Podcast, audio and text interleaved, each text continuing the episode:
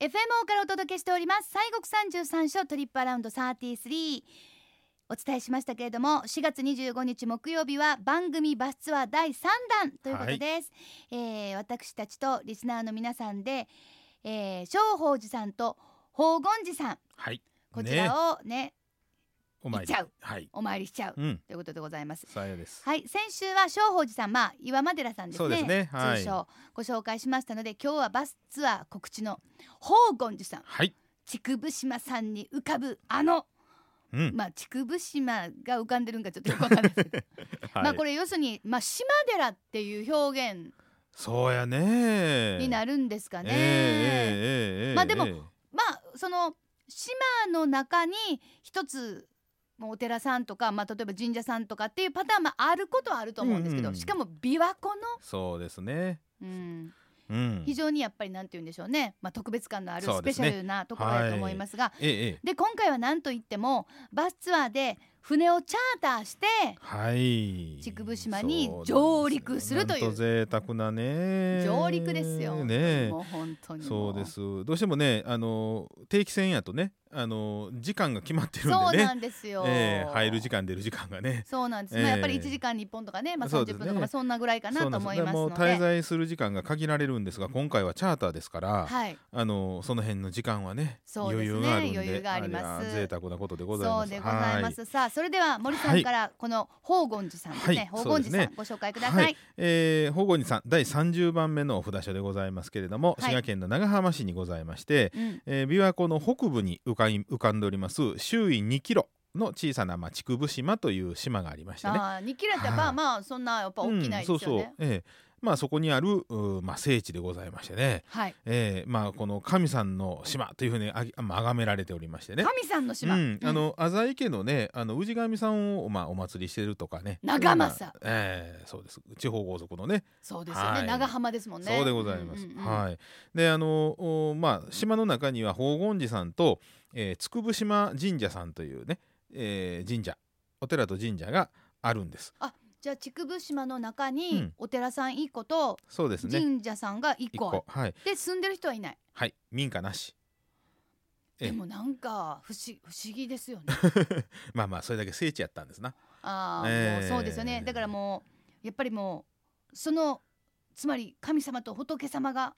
いはる竹生島そうですそうですええであのまあここの当然ご住職はねあの島におられるんですけれども、うん、はいそうなんですけどねあのまあ、このお宝厳寺さんっていうね、まあ、お寺、つまあ、通称つく筑部島さんって言いますけれども、まあはい正確には宝厳寺さんですが、えー、筑紫筑部島縁起っていう、まあ、縁起がありましてね、はいそれによりますと、えー、仁紀元年724年またこれえー古いですね,、古いねえーこれ神神様の亀って書くんですよねそうですねはいはえーちょうど行基菩薩さんってねああ行基さんって聞いたことある、やはりまさね、うんあの方があの島を訪れて、えー弁天さんを掘られて、えーお堂を建てられたというのがまあ始まりと。はい、でその翌年にえー観音堂ができまして千手観音さんを安置されまして、うんえー今現在も本堂には弁天さん弁財天さんで、えー観音堂には千手観音さんということで、えーお祭りされてます。ですからあの筑部島さんの宝厳寺さんの、まあ、一応本堂の仏さんは弁天さんなんですけども本堂が弁天さんで、はいお札所はあの観音堂というお堂がお札所なんですよ。そうですね観音さんやから、はそうなんです。そちらは千手観音さんなんですね。あ、はい。あのたまにねお札所にあるんです。あの本堂の仏さんと、えー札所としてのおお堂はちょっと違うっていうところがあるんです。うんううんうんちはまあ一緒清水の場合はね一緒なんですが、はいあの播州の清水さんなんかもあの本堂というあのあにあたる場所と、はいえーこのお札所のお観音さんをお祭りしているお堂は別なんですけどあもね。そういうとこもあそるうんなんでですす。ねはい。ですからはいまああのこういうことはあのたまにあるんですが、うんえーですからまああー弁天さんと観音さんがやるということでございましてね。はいえーでちなみにあの日本三弁財天の一つでございましてね。日本三弁財天ははああ、えー一つはあの、まあ、ここのねえー宝厳寺さんもそうですが、えー、厳島神社さんもそうですしあ、厳島神社さんってああ弁天さんなんでそうなすんでかすそうなんです。はいでも全然知らんかったあそうですか。生まれて初めて聞い たあえーであとあのー江ノ島のねああ弁天さんもそうですよね。あそちらも弁天さん、はああー有名ですねそうですかまあでもうんそう聞くともうますますはいとにかくもうそこに一度は降り立たないといけないんじゃないかと思いますよそうですよ筑部島うん、本当でに、ねこのお弁天さんはねうん、 60年に1回のおご開帳の秘仏なんですよ。観音様が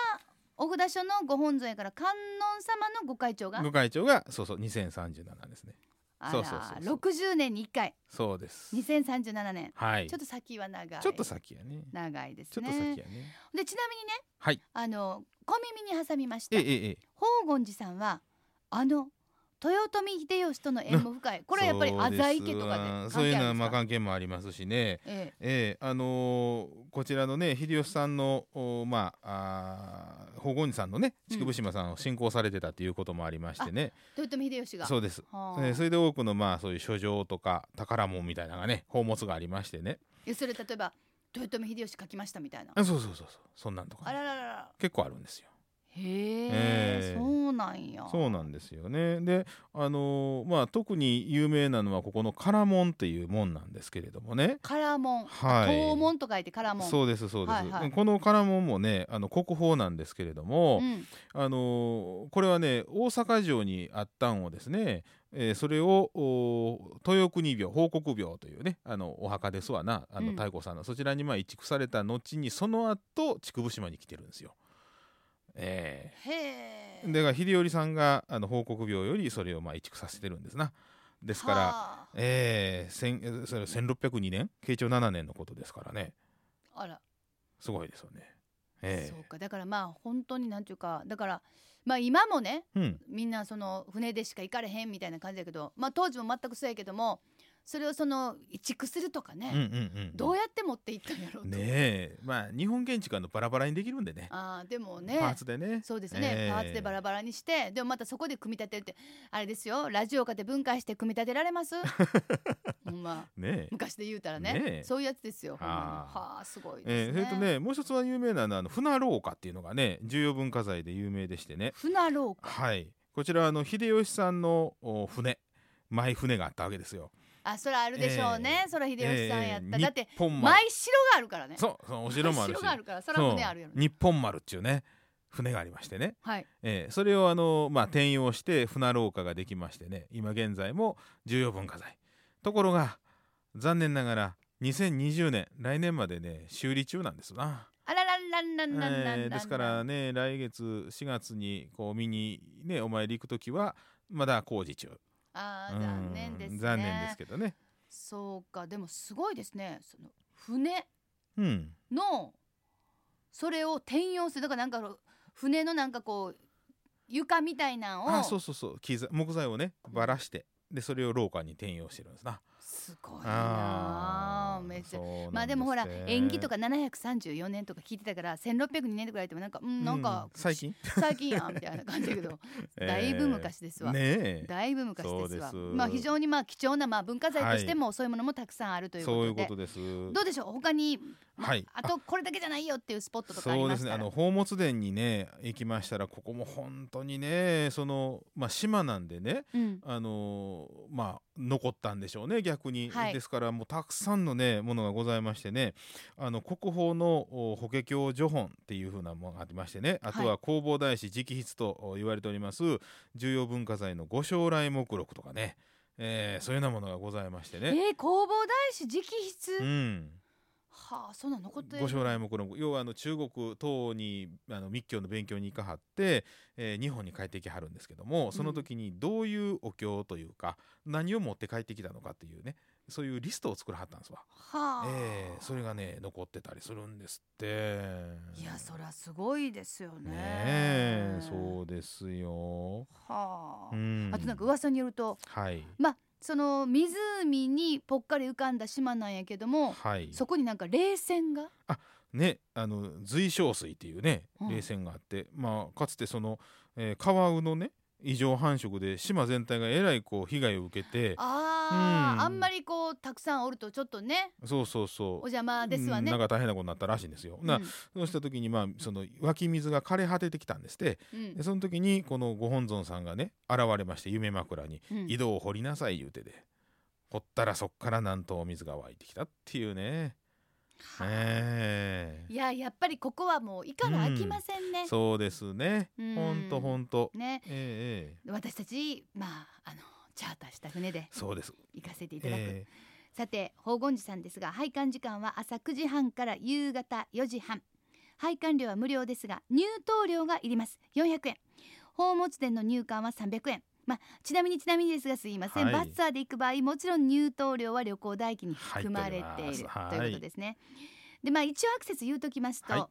電車でのアクセスは JR 長浜駅から徒歩10分の場所にある長浜港からねちゃんとあの琵琶湖にももちろん港あるんえで、はい。長浜港から琵琶湖汽船でおよそ30分筑部島港を下船すぐで彦根港今津港からも定期便が運航しておりますねあのー今津港やから要するに湖西の方からも出てるそういうことですね。はい。湖東からも出てるし湖西の方からはもい定期便が運航、まあでもあの天気荒れますと欠航になるのでこれはもうごそう注な意んくでだすさいよ ね。ねでもまあそんなもうもうめっちゃ荒れてる時にもう船に乗らないでください、ええあの冬場はね、どうしても結構なること多いですね。あっちの方で特にあの湖西の方風強いんですよ。ねえそう、んサンダーバード止まったりしますかあらあね。ね